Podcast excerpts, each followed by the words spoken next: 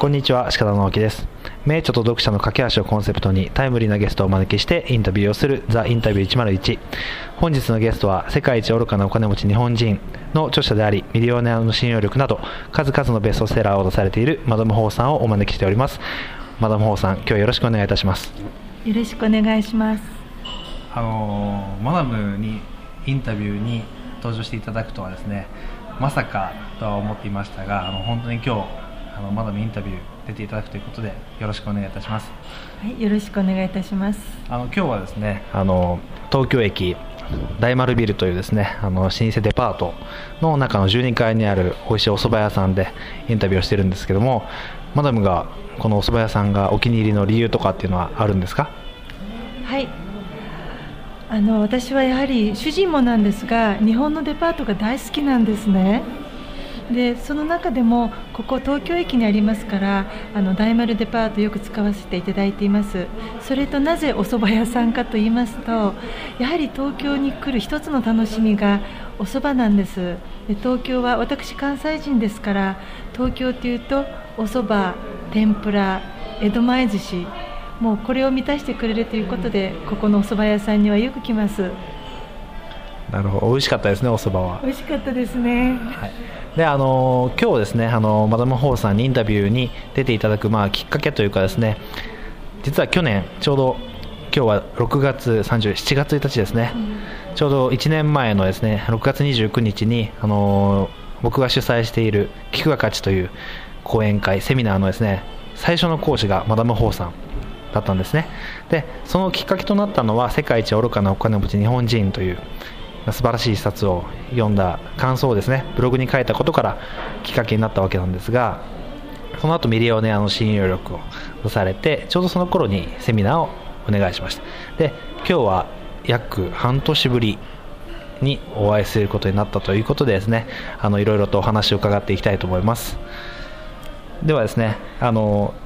モナム普段日本ではなくてアメリカにいらっしゃるんですよね。はいロサンゼルスに住んでいます。今回ですね、えー、日本に滞在されているのはどんな理由で日本に滞在されているんでしょうか、はい、今回の来日の目的は、えー、セミナーを行いましてでそのために参りました。あとはいろいろな打ち合わせもしましたけども。今回は大体滞在期間はどれぐらい本当はもっと長くしたいんですがあの最大で10日間しか入れませんほどですね。ではですねあのマダムがですねよく日本にいらっしゃって講演会セミナーをされる中であの僕も実際にお話を聞くことが多いんですが今の日本の若い方々にですね伝えたいことがあるということがあるということなんですが実際にどんなことを主に伝えたいなというふうに考えてらっしゃるんでしょうか？あのずっとブログとかでも書いてるんですけれどもやはり今のこの100年に一度と言われる金融危機ですか？海外から見ていまして日本の方は非常に閉塞感とかマイナス思考が漂ってる気がするんですね。ところがアメリカ人は大陸志向で能天気と言いますか私たちの場合は今こそがチャンスだと思うんです。ですから日本の若い方々に特にピンチはチャンスということを知っていただきたい。そしてこの今の危機っていうものが実は皆様を一番大きく育ててくれる最大の友達なんだということを伝えたいと思っています。それはよく本の中とかですねあのセミナーでもお話しされていると思うんですが、まあ、実際ですねあの僕もマダムのお話を聞いていろいろと感銘を受けてですね行動をしている一人としてですねこの日本のピンチの時の心構えとかですね、えー、どういった行動を心がけるべきかとかですねそういったところを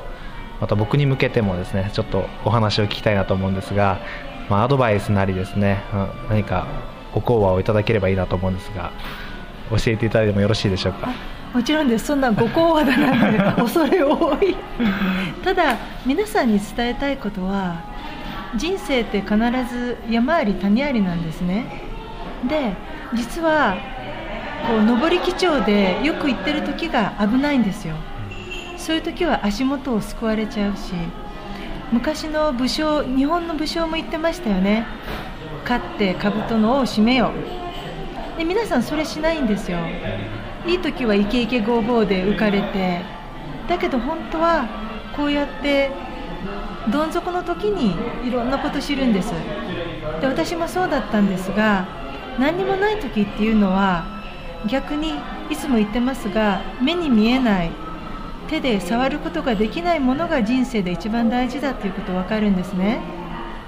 それは本当にその人の優しさであったり思いやりであったりこうやって自分でどん底にいると思っても支えてくれてる友達であったり親であったり家族であったりそういう人間としての当たり前の本質を改めて目覚めさせてくれるのが今なんですよ。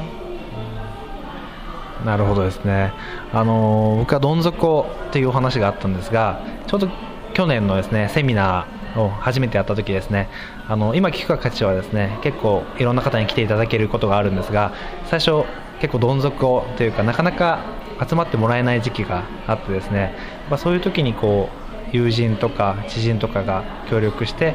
あの後でマダムにですねあの実は鹿田さんのお友達も多かったんでしょうと言っていただくこともあったんですが、まあ、マダムが実際に20代若い頃に同じことを経験しましたよというお話をいただいたことがありましてさああのやっぱりそういう助けてくれる友達とかそういう信頼が大事なんだなということを改めて感じたということがあったんですがあの聞くが勝ちの1回目簡単にこう印象と感想とかですね聞いてもよろしいでしょうか？もちろんです。えこのインタビューの冒頭に鹿田さんがおっしゃってくださったようにちょうど1年前だったんですよね。6月の後半で雨が降ってましてね。でもう本当にこうそれから1年経って鹿田さんがその後菊が勝ちのセミナーも8回なさったと伺ってとっても感銘深いものがありますで私が一番印象に残っているのはやはり講師サイドから聞いてくださっている皆さんの顔を私は見てるわけなんですが本当に若い皆様方のこの目の輝きとかでそのさっきも言いましたがこれきっとほとんどが鹿田さんのお友達が桜で来てるんだろうなっていうのは分かるんですがでもそういう来てくれる友達に支えられている鹿田さんご自身がきっといい方なんだ。で私もあの鹿田さんをあの微力ながら応援してるんですけれどもやはり鹿田さんっていうのは本当にピュアなんですねですからそういう鹿田さんには悪に染まらずに この書評家という中立的な立場でこれからも伸びていく方だと確信していますいや過分なお言葉本当にありがとうございます。あのー、今ですね前半のインタビューの中ではですね、まあ、どん底の今の時期だからこそ、まあ、目に見えないもの信用とかそういったものも大事にしないといけないということが。それともう一つ言わせてほしいんですがあの本当にね皆さん今こそ大事なんですよ。それはどういうことかっていうと私のように投資やってますと投資仲間ビジネスパートナーっていうのは結婚相手を探すよりも大事なんです。結婚相手。はいなぜかっていうと結婚相手ははっきり言って嫌になったら離婚の紙に反抗すればそれで解消するんですけれども、まあ、もちろん子供がいれば親権とかでまた争わなきゃいけないんですがところが投資仲間とかビジネスパートナーっていうのは例えば会社っていうのは永久的に永続するものということで作っているわけですからこの人が嫌いだからとかこの人に失望したからといって簡単に解消できないんですね。そういう意味で私は投資仲間やビジネスパートナーは結婚相手よりも難しいですと感じています。でそれを言った上で今何ができるかっていうと今この大変な時期にこそ愚痴を言わずに不満を言わずに自分がうだつが上がらないのを人のせいにしないこういう時こそ地道に例えばセミナーに出たりいろんな資格を取るための勉強したりそういう人を自分の周りに何人いるか見回してほしいんですよ。こういう時にこそ前向きで頑張っている人があなたの将来のパートナー候補のリストを作っておいてそこに書いてほしいんです。で逆にいつあっても愚痴ばっかりこぼす人もしくは自分ができないことを社会のせい会社のせい上司のせいはたまた親のせいというふうに言ってる人はこちらのブラックリストに置いておく。今その作業をやってください。僕も気をつけなきゃいけないなというところが心に刺さるところがあるんですが。はいということですね。前半はこの辺にももっともっとですね聞きたいこともあるんですが、えー、後半はですねマダムに今の時代だからこそおすすめの一冊も含めてですねお話を伺いたいと思います。では